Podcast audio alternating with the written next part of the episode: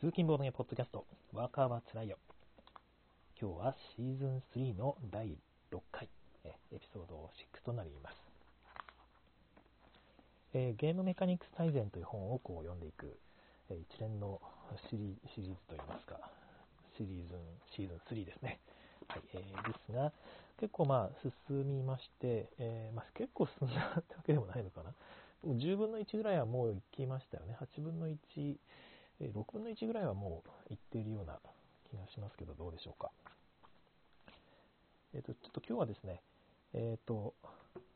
ぼーっとしてたら9時をいつの間にか5、6分過ぎていまして、開始が遅くなりましてすいません。滝山正さん、お疲れ様です。聞こえていますということで、ありがとうございます。最初にこれ言っていただけるとすごい助かりますね。ですね、まあ、ちょっと軽い雑談から入ると、その最近、あれね、GoToEat がありますよね。政府がね、あんまり流行らないというか、外出が最近のコロナ騒ぎでちょっと抑制されているので、じゃあまあ外出してね、外で外食したら、まあ、お金少し上げるよっていうキャンペーンですよね。で、まあ、2パターンあって、地域共通券を、なんか、場合によるのか知らないけど、25% オフぐらいで購入できるというやつと、もう1個は、グルナビとかね、ホットペッパーとか、e-Parks とかっていう予約サイト経由で対象のお店を予約すると、そこで、飲食するごとに、ランチタイムなら500ポイント、ディナータイムなら1000ポイント入るというですね、いう仕組みを提供しているということですね。まあ、そのポイントはもちろん政府から、まあ、国からお店の方に支払われると、その予約サイトを通じてですね、という仕組みになっているんですよね。で、私がすごいなと思っているのが、この後者の方ですね、GoToEat キャンペーンと言われている、この500ポイント、1000ポイントもらえる仕組みがすごくて、まあ、お昼だったら15時までですね、お昼15時までに食べると、500円以上食べると500ポイント返ってくるんですよ。で、グルナビとかホットペッパーだと1週間ぐらいかかるんですが、e-Park だとその日のうちに、まあ、なんかレシートを写真に撮って、送ると、まあ、それで認証されてすぐにポイントが入るらしいんですけど、なんとそのポイントで500円以上の食い物を食べてもですね、また500ポイント入るんですね。だからe-Park なら最初に500円払ったらずっと毎日500円のご飯を食べ続けることができる。ディナーなら1000円のご飯を食べ続けることができてしまうという恐ろしい内容です。で、まあ、福井の方もね、そういう店があったらいいんですが、くら寿司なんかね、まさにそれやってるんですけど、ちょっとやっぱり無限くら寿司が、ね、有名になりすぎて、めちゃくちゃ予約が取れない状況になっちゃってるんですよね。で、なんかそれ難しいので、私の方は他のお店で全然お客さんがいないようなお店を使って、楽しんでおります。さすがにe-Parks のお店はなかなか人気なので、グルナビとホットペッパーを使っていますね。まあ、1週間後なので、1週間の間、最初の1週間はちょっとお金払うんですが、次の1週間からはそのもらったポイントを使って、かなりお安くご飯を食べれると。で、お店の方もポイントって言っても実際には現金ですからね、みんな喜ぶ最高の施策じゃないでしょうか。皆さんもぜひやってみてください。なんとテーブルトークインザワイルド小野さん、すいません、ずっと後追いで聞いてきましたが、今回生で初めて聞きましたということで、すいません、ちょっとどうでもいい雑談で申し訳ないです。井上康本さん、拍手ありがとうございます。アルナさん、ありがとうございます。すいません、どこのファンなんだ一体。ありがとうございます。黄色い声援が突然飛んでまいりましたけども、雑談タイムの今日のテーマがですね、最近、カズマさんですね、同人ゲームとか作られている、インディーズゲーム作られているカズマさんが、なんかその最近おっしゃってて、最近遊ぶゲームというか、新作の、主に重ゲーの話だと思うんですけども、が、どれも体験が似通っていると。なんか同じようなことの繰り返しで、なんかこう、つまんないなと。いうような、まあ、すみません、ちょっとそういう話じゃなくて、なんとなくそういうふうなことを、一時期違う、同じではないんですけども、そんな感じのツイートをされていて、で、福井の私がいつもお世話になっている、まあ、ボードゲーム、私なんかよりよっぽどたくさん遊ばれている佐藤隼人さんも、まあ、それに同じような意味かどうかわからないけど、自分も同じようなことを感じることがあるということをおっしゃっていて、いや確かにそうだなと思ったんですよね。皆さんどうですかね。実際そういうことってありませんか。最近遊ぶゲームっていうのはなんか確かに似通ってるっていうのがあるんですよね。だから、重げに限って言えば、なんか資源を集めてですね、でその資源を、コストにしてカードを獲得、もしくは建設すると。カードの獲得はいろいろね、場からドラフトするとか、それこそなんか山札から引くとか、最初に手札になっているとかいろいろあるんですが、基本的にはカードとかタイルのコストをその資源で払い、建設すると何らかの永続効果、もしくは勝利点、そこがほとんど一緒で、あとはちょっとその、選択メカニクスが変わるとかいうぐらいなんですよね。その今現在進行形で売られている新作ゲームの名前をねいきなり出してディスってしまうと、やっぱりその出版社とかにも迷惑かかっちゃうんであんまり言わないですけども、最近遊んだゲームですと、私も最近これに飽きてるんですけど、この資源は次のラウンドは別の意味になりますよっていうタイプのメカニクスですよね。そのメカニクスでちょっと変化をつけたいんでしょうけど、結局それってパズルがちょっと複雑になっただけで、それはそれで面白いんですけど、そのパズルが複雑になっただけでやってることは変わらないんですよね。結局資源を集めてカードを買う、どっかの駒を置くためのコストにする、それをやっているだけ。だから同じことを繰り返している感じちょっとしますよね。アルナさん、今流行っているおもげはやたらアホみたいにパラメータがあって複数の既存のメカニクスをてんこ盛りに盛りまくってる感じありますね。大体若プレだしということで、そうですね、そんな感じありますね。大体若プレ、私は若プレは全然好きなんでいいんですけども、既存のメカニクスてんこ盛りっていうのも組み合わせ方がね独特ならいいんですが、単に並行して置いてあるだけだと、その組み合わせもここで見たなみたいなことにちょっとなってしまいますよね。小野さん、経験値が上がればどうしても新鮮さは薄れてくるでしょうねと、結構プレイヤーの問題だってことですよね。いつの時代も新規参入者がいて、その人たちに楽しんでいただければ良いのではないでしょうか。確かに。だからもうこのメカニクス飽きたよということ自体が、ある種の老害っていうこともありますよね。で、私もどっちかというとその新規性よりもより昔のメカニクスがこなれて遊びやすく、リメイクされていくって流れはすごく歓迎していて、前見たなっていうのは別にそれほど思わないんですけど、特にやっぱり新作の超ゲーマーズゲームですよね。でゲーマーズゲームっていうのは本当にだいぶ経験積んだ方が遊ぶゲームだと思うので、そこはもう少しやっぱり新規性があった方がいいのかなっていう気はちょっとしていますね。どうでしょうね。おそらくその最近またちょっと話題になってて、小野さんもね、ちょっと前に海外の方のねボードゲーマーの方のツイートを一部されてましたけども、ゲームっていうのはパズルだけじゃないはずだよと。そのパズルっていうかセットアップのランダマイズによって盤面が作られですね、ランダムに盤面が作られ、今回のパズルはどうやって解くんだろうっていうのをみんなで一斉に解くっていう、そういう仕組みの重げが最近多いわけですけど、それでリプレイアビリティを担保をするだけじゃないはずだと。インタラクションっていうのがあって、プレイヤーが選択する内容によってね、プレイヤーが変わるのもそうですし、同じプレイヤーでもね日によってちょっと違うとか、あとは本当プレイヤーの順番が変わっただけでも前回と展開違うぞってことになったりもするじゃないですか。だからそういうようなリプレイアビリティの作り方もあるんだよって話を、最近あったと思うんですけども、だからこのことから考えると、パズル系のゲームが全部同じになってきてるんじゃないかっていう気がちょっとするんですよね。そのインタラクションじゃなくてパズルによってゲームの面白さリプレイアビリティを担保しているゲームっていうのが、結局どこも同じパズルじゃねえのかと。パズルを解くためのメカニクスはちょっとね、新規性があったりするかもしれないけど、やってるパズルがどれも一緒じゃないのかなっていう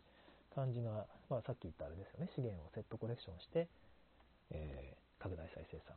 なり勝利点を取る、そこの部分が変わんないから、まあ、どれもこれも似たような感じのゲームに感じるのかなっていう気もちょっとしました。長谷川、その前に、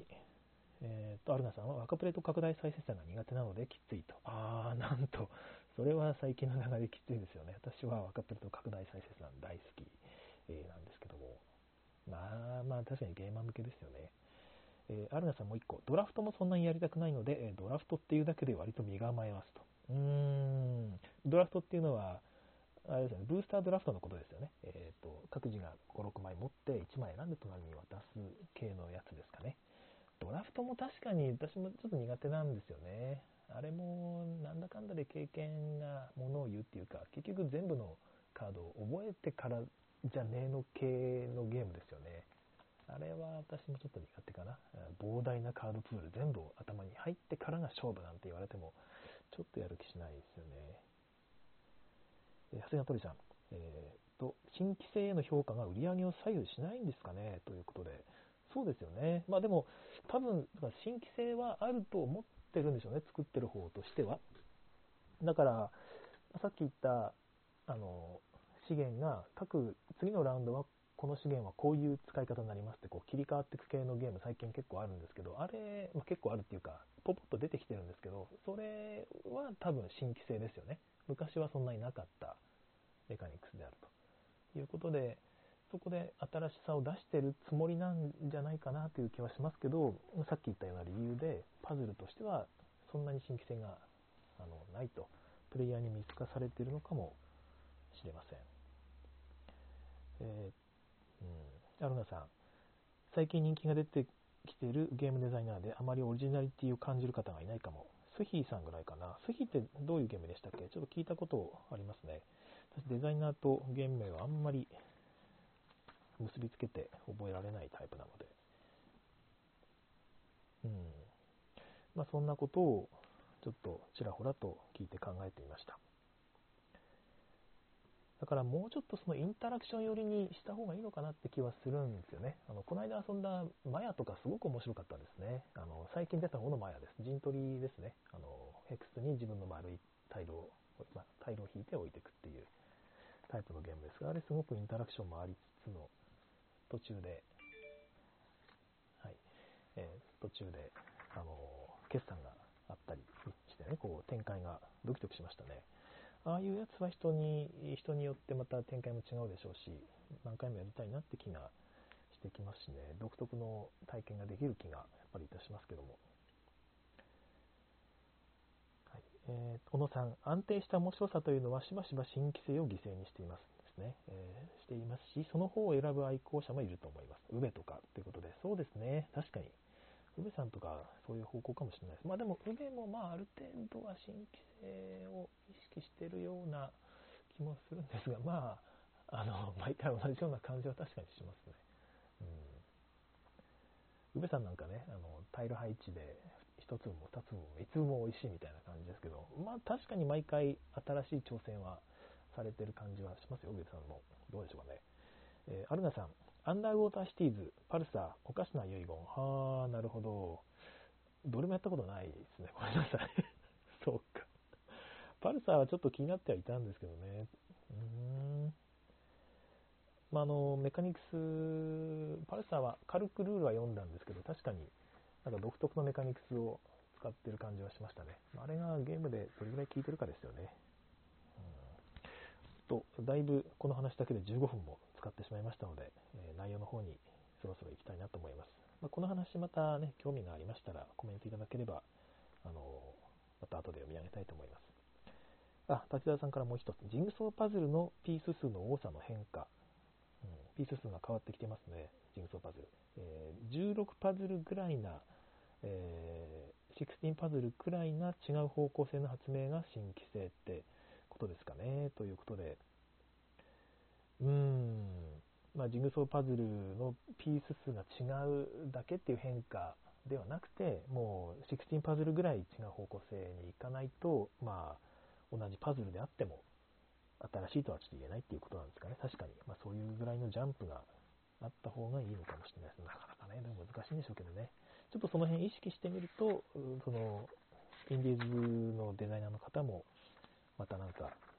ちょっと新しいなんかそうですね、デザインのスパイスになるんじゃないでしょうか。はい、ということで今日は前回の続きからやってみたいと思います。前回は要求型のターンオーダーですね。プレイヤーが明示的に俺今回スタピー取るぜとやっていくタイプのターンオーダーの変化していくやり方です。あれはあれでいろんな問題があって、ちゃんとそこを意識しないと結構ゲーム壊れちゃうよということがありましたので、ぜひ気になる方は前回聞いてみてください。今回は53ページの TRN-06 パス式ターンオーダーの方から読み進めていきます。残り45分で今回のねターンオーダーとターンコード全部いけるといいんですけども、どうかな、ちょっとなかなかね軽く読んだんですが面白い内容でしたよ。このパス式ターンオーダーっていうのはプレイヤーが自分のターンで、もうまだアクションをするか、もしくはもうこのラウンド降りますという感じで選択する系のゲームです。で、降りると次のラウンドのスタピーになれるという感じですね。スタピーになれるかどうかは別として有利なポジションを取れるってことですね。後の方が有利なら早めにパスした人が最後のプレイヤーになるという感じになっていると思います。このパス式ターンオーダーっていうのは性的なターンオーダーのメカニックスで発生する問題、性的っていうのは基本的に変わらないっていう意味のことを性的というふうに表現するんですが、静か的ですね、静か的なターンオーダーのメカニックスで発生する問題がいくつかあると。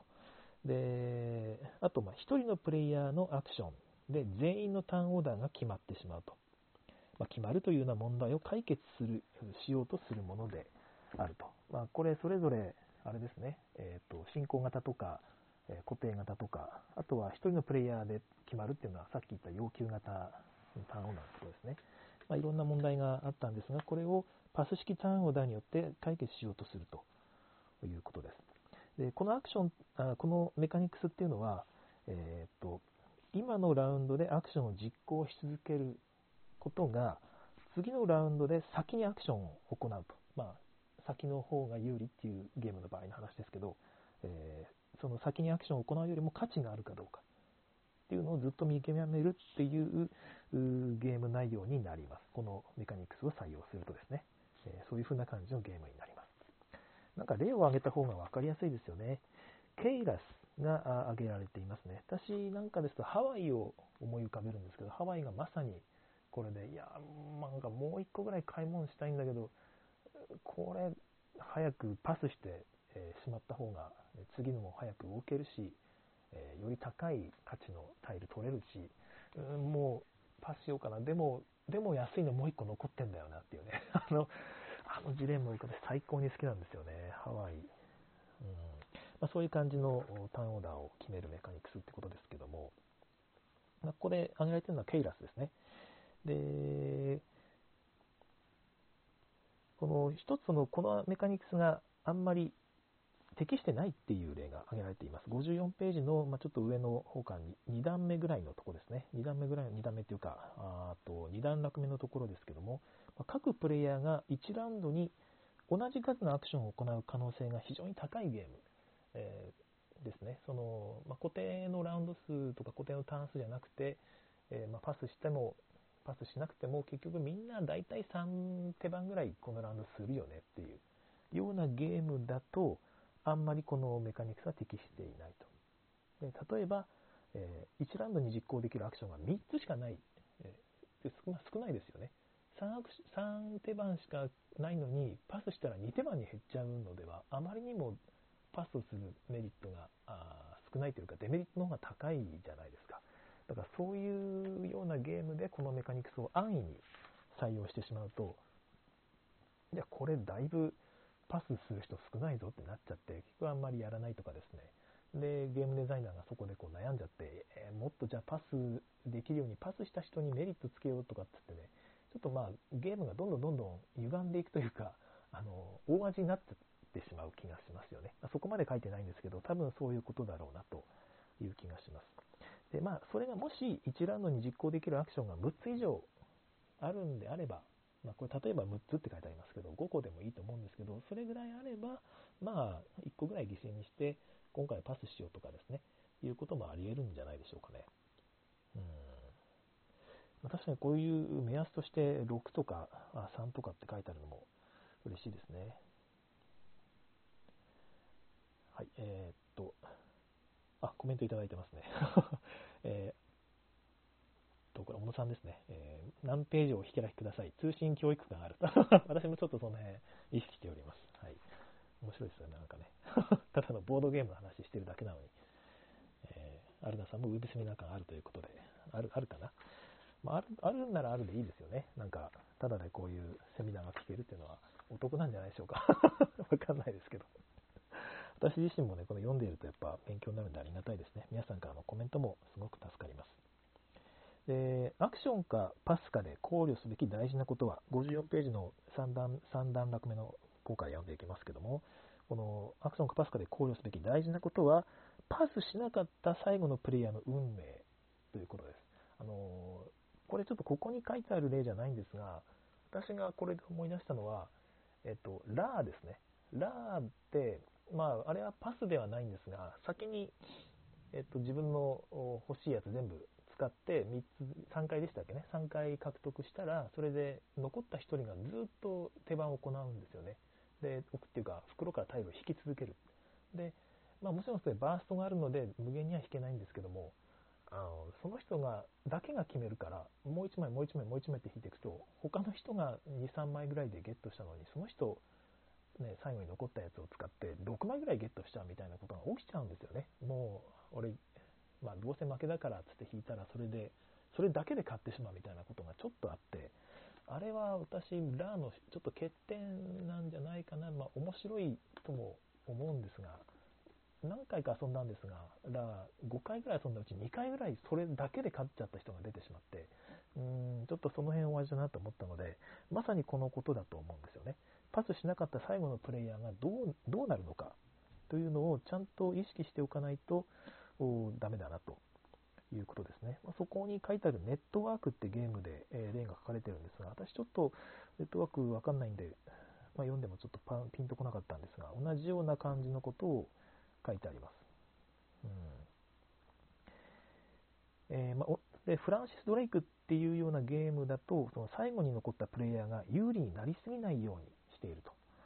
その残っている建物を発動させるのに必要なワーカー数を増やすことによって制限すると書かれています。例えばケイラスなんかも同じですよね。あ、ここにもケイラスのこと書いてありますね。他のプレイヤーがパスすればするほどワーカーを配置するコストっていうのが上がっていくようになっていて、まあ、最後に残るデメリットもあるってことですよね。まあ、逆に言うと最初の方にパスする、まあ、メリットが強いということで、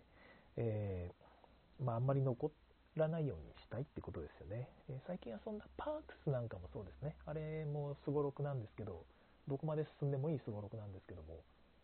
結局みんなが全員がゴールしちゃうと、残った1人が全部のタイル取っちゃうことになっちゃうんですよ。なので、まあ、最後の1人になっちゃった人はもうそれ以上取れないよってことにしてあって、あれはうまい仕組みだなと思います。まあ、でもあれも自分のワーカーを2つだけ残した場合のことがちょっと書かれてなくて、ひょっとしたらね、2つ残せばこの2つの自分の駒を交互に動かしていけば全部取れるんじゃないのっていうような解釈が成り立っちゃってですね、なんかそこはちょっと今のところもやっとしてるんですけども、あれもね、プレイヤー1人が残ったらもうその2つとも駒取り上げちゃっていいんじゃないかなって気はするんですが、まあ、どうでしょうね。まあ、そういう感じの、その最後に残ったプレイヤーに対するケアですね。その人があんまりにも強くなりすぎないようにしなきゃいけないと。場に残ってるカードを1枚ずつ取っていくっていうようなゲームで、まあ、他の人が全員抜けたら、その人じゃあ永遠にそのカードを全部取れるのっていうことですよ、例えば。そういうことがあんまり起きないようにした方がいいですねってことが書かれています。まあ、でもこれはね、ちょっとテストプレイすれば分かるような気はするんですけどね。なんかいろいろ書かれている。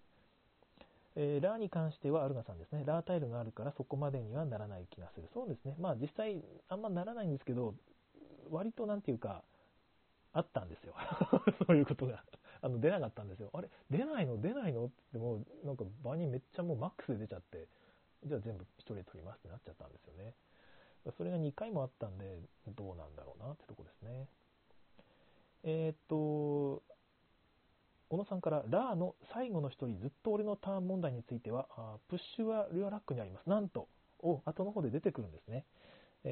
ちょっとそこは楽しみにしましょうかね。お手元に本がある方はね、ぜひ何って見てみようかなって、先に見るのも全然ありですけども、私の方はまだ今後のお楽しみということにしておきたいと思います。今日もコインいっぱいいただいているので、このまま30分超えて喋れそうです。どうもいつもありがとうございます。いや、翻訳者がいると本当にねすごいですよね。そうこの本を翻訳されたのが今コメントいただいている小野拓也さんですね。本当にありがたいことです。神ですね。神であり仏であり、ね、僧侶であるという三位一体ですね。何のことでしょう他に書かれているのがセンシェントっていうゲームの例ですね。最初にパスしたプレイヤーが最後になるということですけど、これによって実際にボードを一掃する利点が得られると。このメカニクスを用いるデザイナーはターンオーダーの報酬ですね、そのゲームに合わせるように注意すべきであるって書いてあって、まあまあでもこれまで言ってた通りですね。そのターンオーダー、ターンの順番による報酬、最初になるのか最後になるのかっていうのをちゃんと合わせなきゃいけないよっていうことですね。このメカニクスですね、そのターンオーダーの優先度が強い場合、初手が強いとかね、そういう場合とかですね、プレイヤーが1ラウンドの間に何回もアクションを行うような場合、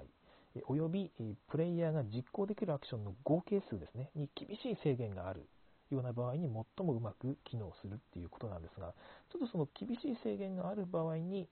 機能する理由がちょっと書いてなかったような気がしてですね、私はよく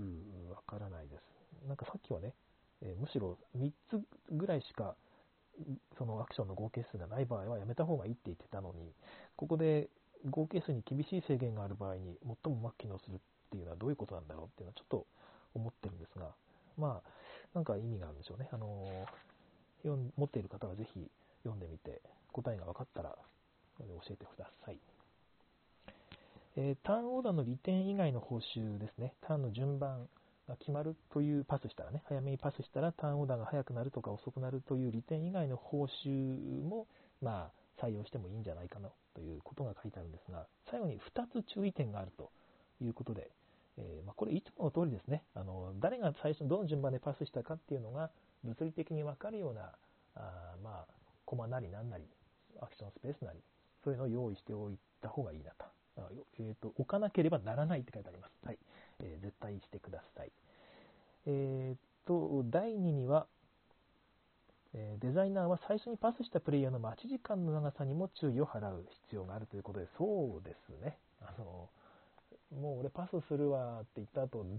ーっと他の人がゲームをやり続けるようなデザインにしちゃうと、あんまり良くないんですけど、結構そういうゲームありますね。私なんかだとトイレ休憩に使いますけどこれもう僕はこのラウンドしゃがむんでちょっとトイレ行ってきますって言ってスマホ持ってトイレ行ったりしますけど、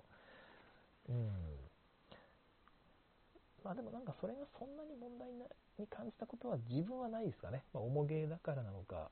重げだからちょっとしたブレイクタイムにいいのかよくわかんないんですけど、早めにパスするって意外となんていうかホッとするというか、とりあえずもうこのラウンドやりきったっていう安心感があるから、そんなにネガティブな感情じゃないってことかもしれないですね。はい。アルナさんですね、トロワもそんな感じだけどその分報酬がもらえるというですね、パスした人が待たせるっていう部分に対してですね、トロワは早めにパスすると手番が回ってくるために1金もらえるんですよね。あれ嬉しいですよね。あの仕組みは結構いくつかのゲームで見かけますけど、やっぱり嬉しいですよね。ちょっとこんな仕組みなんでしたとは絶対思わなくて、毎回嬉しいので積極的に採用していいんじゃないでしょうかね。あんまりあれなんでしょうけど、いうか、気軽に採用しちゃうとバランス崩しちゃうんでしょうけどね。はい、思わぬ盛り上がりを見せたパス式ターンオーダー TRN-06 でございました。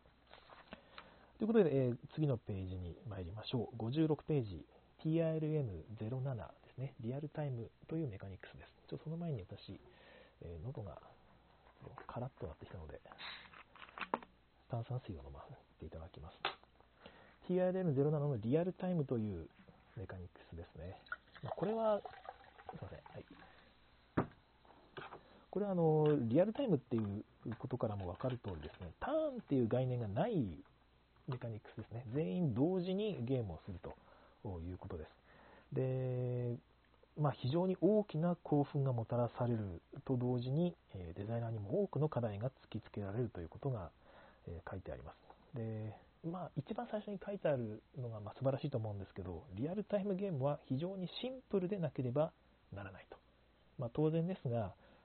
非常にカオスな状態になるので、全員同時だと誰もチェックできないんですよね。その間違ったルールに沿っているかどうかをチェックする人がいなくなっちゃって、ぐちゃぐちゃになっちゃうので、なるべくルール違反を犯しにくいシンプルなルールにしておかないとダメだろうと。誰が何ができて何ができないのか、そういう制約を明確にしなければならないと。この辺はひょっとしたらグラフィックデザインとかね、アートワークで解決できる部分もあるかもしれないですよね。はい。で、リアルタイムですと、複数のプレイヤーがある種のコンフリクトですね、競合を起こすようなケースっていうのが起きてきます。単純な話、1個しかないものを同時に取り合うとかいう場合ですよね。その問題が起きたときにどうやって優先順位つけるかということを対処しなければならないということで、ここに示されているのはいくつか方法が書かれています。カードを重ねて出し、重なったカード順に解決するというやり方で、もう一個は、物理的なトークンがあるのであればですね、このトークンに最初に触れたプレイヤーがそれを操作できるようにしておくと。だから、もっと複雑なものがあってそれを操作するっていう、リアルタイムゲームだとした場合ですね、あるエリアのこのエリアを操作する権利っていうのを別のトークンを使って表すってことですよね。そのトークンを持っている、早めにパッと取った人が、自分の前に置き、そのエリアを操作できるみたいな風にしておけば、今誰がこのエリアを操作できるのっていうのも明確になりますし、いや俺が最初にこのエリアに触れたんだよみたいな変なことも起きないということですね。もう一つが、リアルタイム部分では相互に関与させないと。そういう場所をあえて作らず、一旦リアルタイムフェーズが終わってからゆっくり解決するというようなやり方ですね。それぞれのことが具体的に説明していってもいいんですけど、なんとなく分かりますかね。最後の話だと、例えばリアルタイムでやる分は自分の場面にカードを好きな順番でこう置いていって、後で1枚ずつめくっていき、そのカードに書かれた、数字の順番で解決していくみたいなことですよね。そこをうまく優先順位を分けるというようなデザインが可能であるということだろうと思います。はい、もう一個というか、次のことに書いたのが57ページ目の2つ目の段落ですが、20分以内ぐらいにしとけって書いてあります。やっぱり集中させるので、それ以上集中させるのは難しいんじゃないかってことですね。そうですね。このポッドキャストも1時間ぐらいありますけども、メカニクスごとに20分ぐらいにしておかないと、みんな集中が途中切れちゃうのかもしれないですね。はい。リアルタイムゲームということです。このポッドキャストもどうなんでしょうか。たまにね、このコメントを読むことで皆さんの頭がスカッとするかもしれないですね。大ちゃん333、王純一さんの美味しそうなドリンクタイム、懐かしい。ありがとうございます。あれかな、昔のワーカーはつらいよの通勤中のやつを聞いてくださったのかな。ありがとうございます。すいません、ごくごく音がして。もう一個注意すべき点、さっきの20分以内にしろっていう点以外にやらなければいけないのが、いわゆるチート問題、ミスの問題。さっきはなるべくシンプルにした方がいいよって言ったんですけど、それでもやっぱりミスとかチートですね。チートっていうのは、不正行為です。そういうことが起こることがやっぱりあってですね、その場合にやっぱりペナルティを与えるとかですね、キャンセルさせるというようなルールをちゃんとつけた方がいいかもしれないということですね。でも基本的にはやっぱり難しいですよね。で、デザイナーはその全てのが公開されているとかですね、カード上のテキストがテーブルのどこからでも素早く確認できるぐらい十分な大きさである。これはすごく大事ですよね。とかですね、コンポーネントの操作が可能な限り少ないことが確保されている。例えばそのカードとかですね、サイコロが1回配置されたら、そこからもう動かせないようにしておくってことです。そういうようなテクニックを組み込んでいく必要があるだろうということですね。やっぱりコンポーネントとかグラフィックデザイン、アートワークの方でうまいことをしていってもいいかもしれないってことですね。で、ちょっと特殊な事例としてキャプテンソナーがこれまでの配信でもいくつか取り上げられてますが、キャプテンソナーっていうゲームが挙げられています。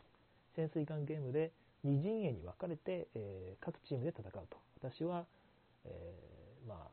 ソナー係ですとか、私は操舵手ですとか、私はエンジン係ですとか、私はキャプテンですみたいな感じで役割を分担していくゲームですが、これ各自が1日の後ろでどんなズルをしても大丈夫というか、バレないんですね。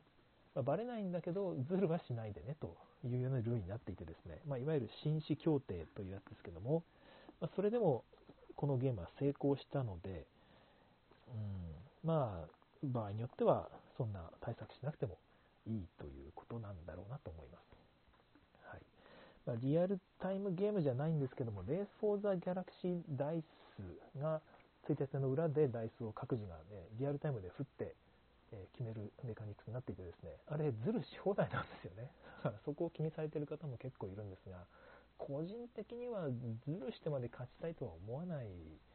ですよね。それで勝って何が楽しいのっていうことで、なんかかけてるなら別ですけど別になんか失うものがあるわけでもないボードゲームでね、それでズルして勝ってしまったらそれがすでに何かを失ってますよね。よくわからないですけど、でもそうじゃない人もいるので、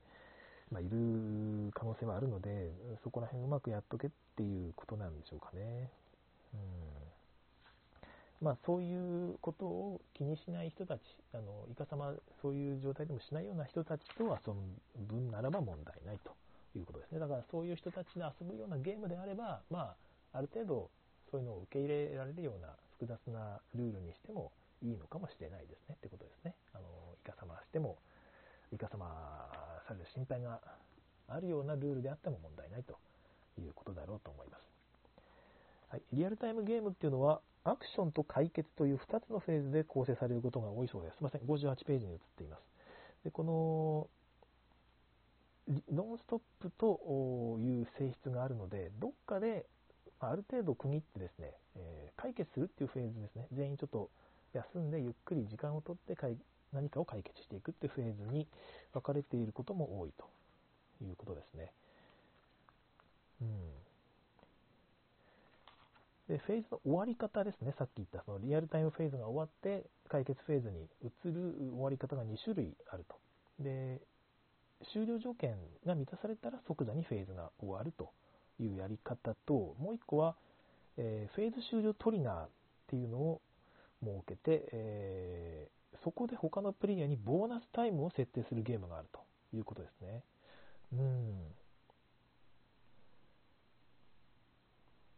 はい。さっきの終了条件が満たされたら即座にフェーズが終わるというのはピットなんかそうですよね。ここに書いてないんですけど、みんなでわーっとやって、一斉に、リアルタイムがあり、誰かが全部集めたらですね、手札を全部同じものにしたら PB とそこでチーンと鳴らして、そこで一瞬で終わるということですが、そうじゃなくてですね、他のプレイヤーにボーナスタイムを設定するゲームがあると。で、どういうことかというと、ですね、他のプレイヤーがですね、フェーズ終了前に一定の延長時間があることを知らされると。誰かが多分その終了トリガーを引いた後ですよね。ショー&タイルっていうゲームでは、自分の作品を最初に完成させたプレイヤーは砂時計をひゅいとひっくり返すそうです。で、砂が落ちきったらその制作フェーズっていうのが終了して予想フェーズに進むんですけども、そういう感じですね。ボーナスタイムっていうのはそういうことですね。ショー&タイルっていうゲームではそういう風になってる。でも結構そういうゲームありますよね。あれだ、名前が出てこないですが、パズルゲーム系で、早時のパズル系で、最初に見つけた人が分かったっつってこう裏返して、それが落ちきるまでの間他の人も考える余地が与えられる系のゲームありますよね。あれだ、リコシェットロボットですね。ハイパーロボットか、日本の放題はいうゲームですね。例えばそんな感じのメカニックが一つあると。でこれを逆転、この仕組みを逆転したゲームもあると。反転したゲームもあるそうです。早くタスクを終えたプレイヤーに追加のボーナスタスクが与えられる。追加で何かやるべき仕事が与えられて、多分それで勝利点増えるのかな。全てのプレイヤーが基本タスクを終えるまでの間にそれを終えなければならない。なんだこれ。なんだろう、ペナルティーか。ピットクルーというゲームのことを言ってるみたいですね。というゲームでは車を修理して周回コースに出すという、リアルタイムタスクがあるわけですよ。修理して周回コースに出すというリアルタイムのタスクを先に終えたチームっていうのがダイスを振ってですね、車を進めるというタスクに移るそうです。他の人がまだね、修理して周回コースに出すっていうそのリアルタイムタスクやってる間に、そのチームだけが車を進めるというタスクに移ると。で、他のチームが修理している間、ずっとダイスを振って車を進めることになると。なるほど、なるほど。で、最後のチームっていうのは修理が終わってもダイスを振らないんですけど、それでフェーズ終わりですからね、リアルタイムフェーズが。他のチームは全てダイスを振るのをやめることになるということで、他のチームがコースを回っている間、まだ修理を続けているチームにさらなるプレッシャーと緊張をもたらし、この活動にナラティブな興奮曲線を加えるだろう。いや、これ面白いですね。結局リアルタイムフェーズを早く終えたチームがずっと他のチームがやってる間、どんどん車を先に進めれるってことですよね。サイコロってオラ焦りますよね。本当に多分これピットクルーっていうゲーム、F1 レースかなんかのゲームだと思うんですけども、まさにピットクルーですよね。早く俺たちが修理しないと他のマシンがどんどん先に行くぞっていう、これは楽しそうですよね。この本のいいところって、やっぱりこのピットクルーって私遊んだことないんですけど、ありありとわかるじゃないですか。このメカニクスは楽しいぞっていうことが、遊ばないと本来分からなかったいろんなことが本を読むことでこう頭の中に入ってきてですね、体験として、薄い体験ですけども、蓄積されていくっていうのは素晴らしいことなんじゃないかなという気がいたします。コメントをちょっといきましょうかね。それ言うと取り手もそうだよね。アルガサトルさん、紳士協定の話。そうですね。取り手も結局1日の後ろでチートし放題だよって話ですけども、そうなんですよね。取り手もそこもちょっとあって、あれは途中で本当に覚えられてると、あれさっきあなた赤ないって言ったよねっていう風にバレちゃうから、ある程度はマシなんでしょうかね。そのレース講座ギャラシーダイスのことをちょっと僕はあれが気になるから、ゲームちょっとなって言ってた人は、取り手は好きなので、多分その辺のチェーンがちょっとあるのかもしれないですね。でも確かに気になる部分であります。ただ取り手があれだけ認められてる、普及してる、受け入れられてるっていうことを考えると、実際問題そこまでイカサマ問題っていうのはボードゲームの世界では気にしなくていいのかもしれないですね。はい。今話したのがリアルタイム TRN-07 でございました。あと時間どれぐらいあるかな。あと15分ぐらいか。さすがに残りのTRN 全部っていうのは難しそうですね。じゃあのんびりいきましょうか。次の章の方に移っていたいと思います。次の項目に移っていたいと思います。60ページ TRN-08 断続リアルタイム、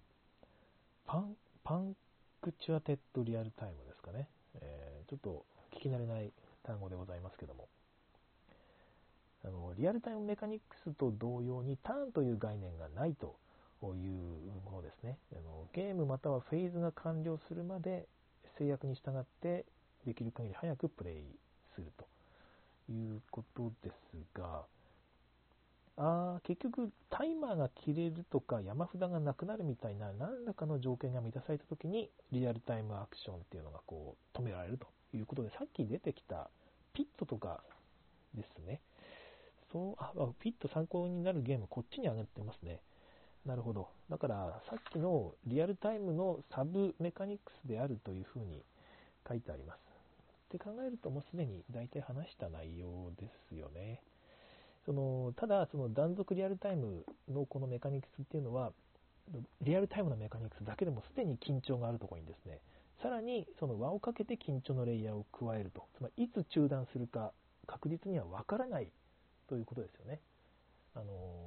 タイマーが落ちきったっていうのは大体読めるんでしょうけど、ピットみたいに誰かがクリアするまで、クリアしたらそこで瞬間ピピー終了ってやつだと本当に緊張感あるので、そういう緊張感を与えるっていう意味では、自分がもしリアルタイムゲームを作ろうとしているとき、これにある新しい緊張を加えたいと思うんであれば、その終了条件っていうのを他のプレイヤーに委ねるっていうのは一つちょっと面白い仕掛けかもしれないですね。この断続リアルタイムを使うことで、61ページの、ね、最後の段落ですけど、プレイ時間を長くできるっても書いてあります。ずっと続けるタイプだとやっぱり、ある程度やったら疲れたねってなるんですけど、断続リアルタイム形式にすることで中断タイムに一旦ね一息ついてお菓子を食べたりトイレに行ったりすることさえもできるということみたいです。実際にそんなことしてるプレイヤーはあんまりいないですけど、トイレはやるのかな、はい。完全リアルタイムゲームではアクションが10分から20分以上続いてしまって疲れ果てたり耐えきれなくなったりするリスクがあるので、こういう、ね、ツールを入れて、こういうツールを使って、休憩を与えることが可能になると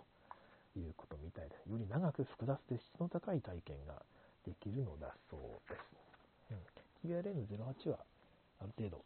サブアクション、サブメカニクスということで軽く流しましょう。62ページ TRN-09 同時アクション選択。来ましたね。同時アクション選択。いわゆる一斉裏向き公開みたいなメカニクスだと思うんですが、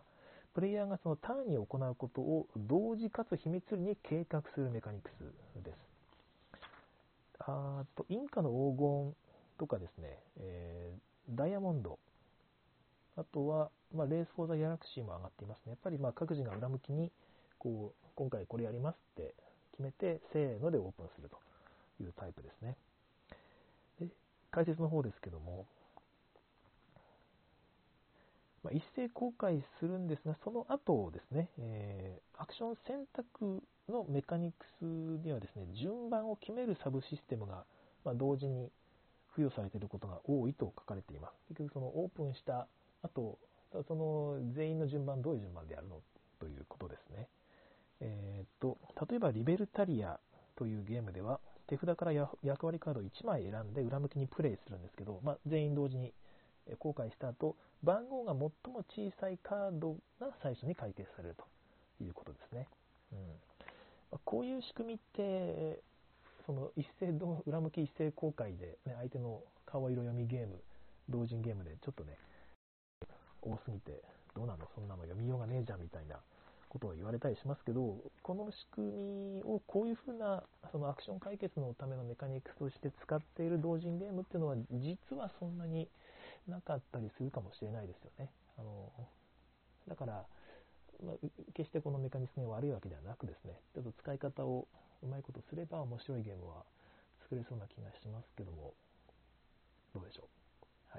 はい。優先番号をつけるっていうのが同時アクション選択ゲームに必須というわけではないということが63ページの段落の2つ目ぐらいから書かれています。レース・フォー・ザ・ギャラクシーが一つの例として挙げられていますね。レース・フォー・ザ・ギャラクシーをやったことない人のために説明すると、裏向きでこうみんながやりたいっていうのがですね、各自がやりたいことを決めるんですが、別にそれ被ってもいいんですよ。このアクションは、この順番にやるっていうのがもう最初に決められていてですね、最初に例えばちょっと全然忘れてるんですけど、例えば最初に、生産をするとか、次は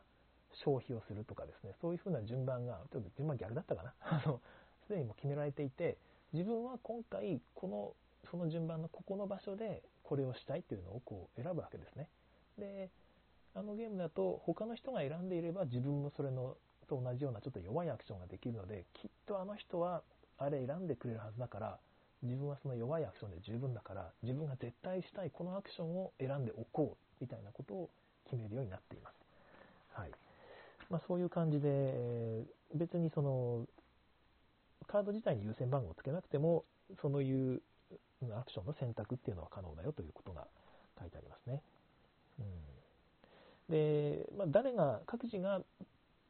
アクションの内容を決めるやり方は別にカードとかタイルとかダイスっていうようなコンポーネントを使って実装することもできるけども、通常はカードが使われるということが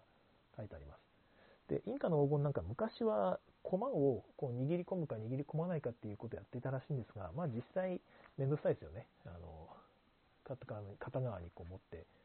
今回は握ってないんだぜってやるのは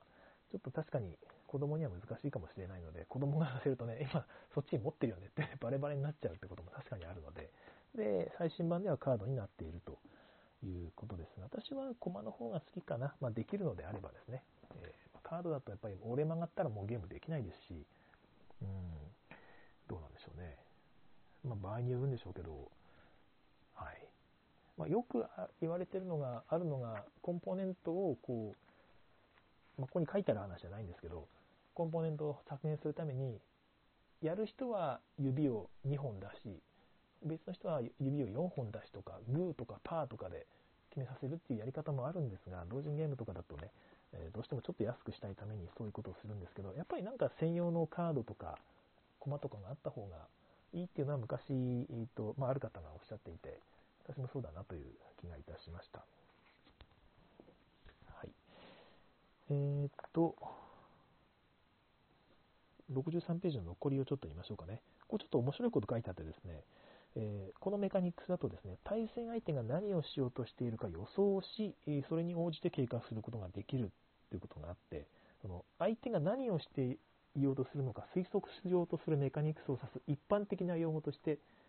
読みという日本語が用いられるそうですYOMI 読み、そうだったんだと思って、この日本語がすでに外国語になってたんですね。私知らなかったです。読みについては UNC01 ベッドとブラフで詳細に考察しているので参照してください。はい、まあ、今は読みませんので、持っている方はね、なんだなんだって先に読んでもらっても全然大丈夫です。面白いですよね、その日本語の読みっていう言葉が何をしようとしているのか推測しようとするメカニクスを指すっていうのは、それに該当する適切な用語が英語になかったんですかね。そんなことはないのかな。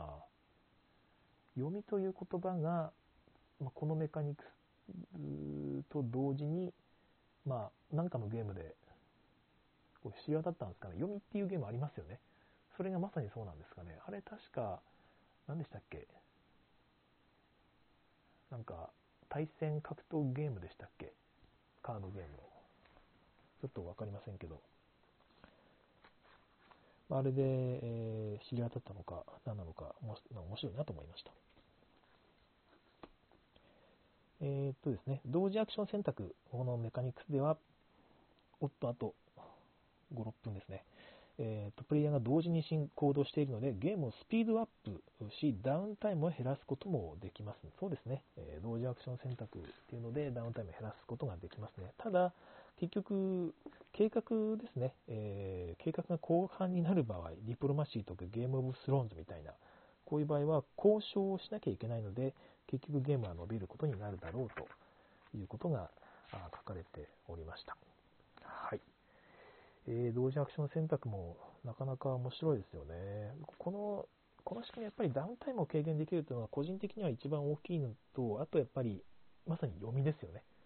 僕顔色伺いでも全然好きなんですけども、そこ以上の読みをこううまいこと入れることができたら、そのゲームは本当に素晴らしいものになると思うので、ドキドキしますしね、一斉に後悔するっていうのって、まあ、こういうゲームをうまく作れたらきっと爆発的にヒットするんじゃないですかね。同時アクション選択、まだまだ、深掘りできそうなメカニクスな気がします。はい、ということで今日はここら辺までにしたいとは思うんですけども、皆さんなんかコメントの方ありますかね。滝沢さん、読み、YOMI 読みですよね、出どころが気になりますねということで、これはどうなんですか、その3何かご存知ないんでしょうかね。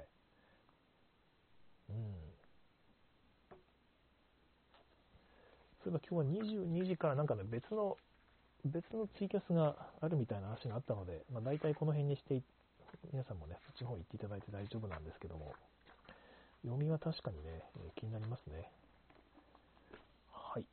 まあ、他に特にこの辺のところでコメントがなければ今日はこの辺にしようかなと思いますが、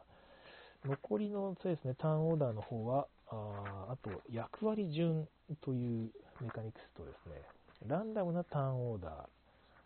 とかですね、アクションタイマーというのも出てきたりしますね。いや、面白いですね。あとは皆さん大好きタイムトラックの話も出てきますよ。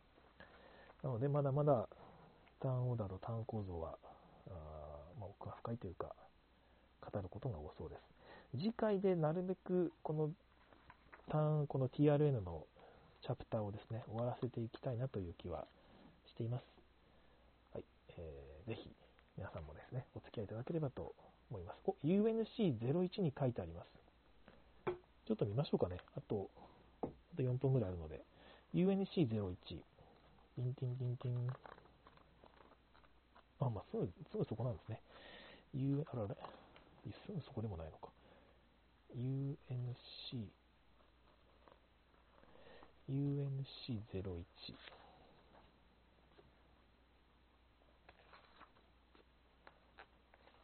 ああ、さっきのところは UNC01 に書いてありますっていうところですね。読みについては、レッドとグラフで詳細に考察しているということですが。そっかそっか。元ネタがどこに出てるのか書いてあるのかな。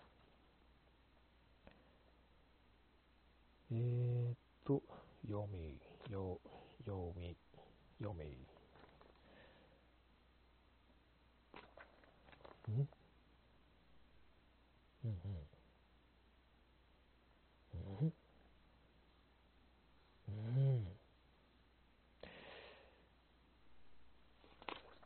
パッと見当たらないですね。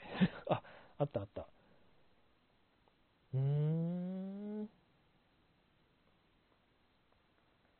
なるほど。はい。語源というか、どこでこの読みという言葉が広がったのかまでは書いてないんですが、いや、面白そうな話が書いてありましたね。この辺はね、持っている人がこう嬉しいということで、気になる方はぜひお買い求めください。256ページ、訳中2だ。あ、訳中 2？ 訳中がありました。256ページ。あ、やばい、もう時間が。256ページ、訳中2。あった。役中に。はい。そうですね。そう、対戦格闘ゲームでしたよね。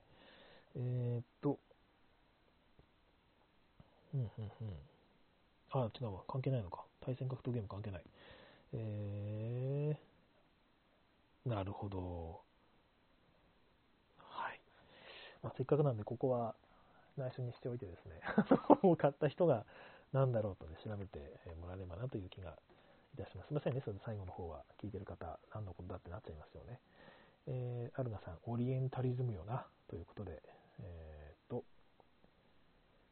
最後にね、小野さんが忍者とか得意そうくらいのイメージでというような感じでしたね。今日結構7人ぐらいの方が聞いてくださっていて、本当にありがとうございます。はい、今日はじゃあ、この辺にしたいと思います。長々と聞いてくださいまして、ありがとうございました。それでは次回更新をお楽しみに。さようなら。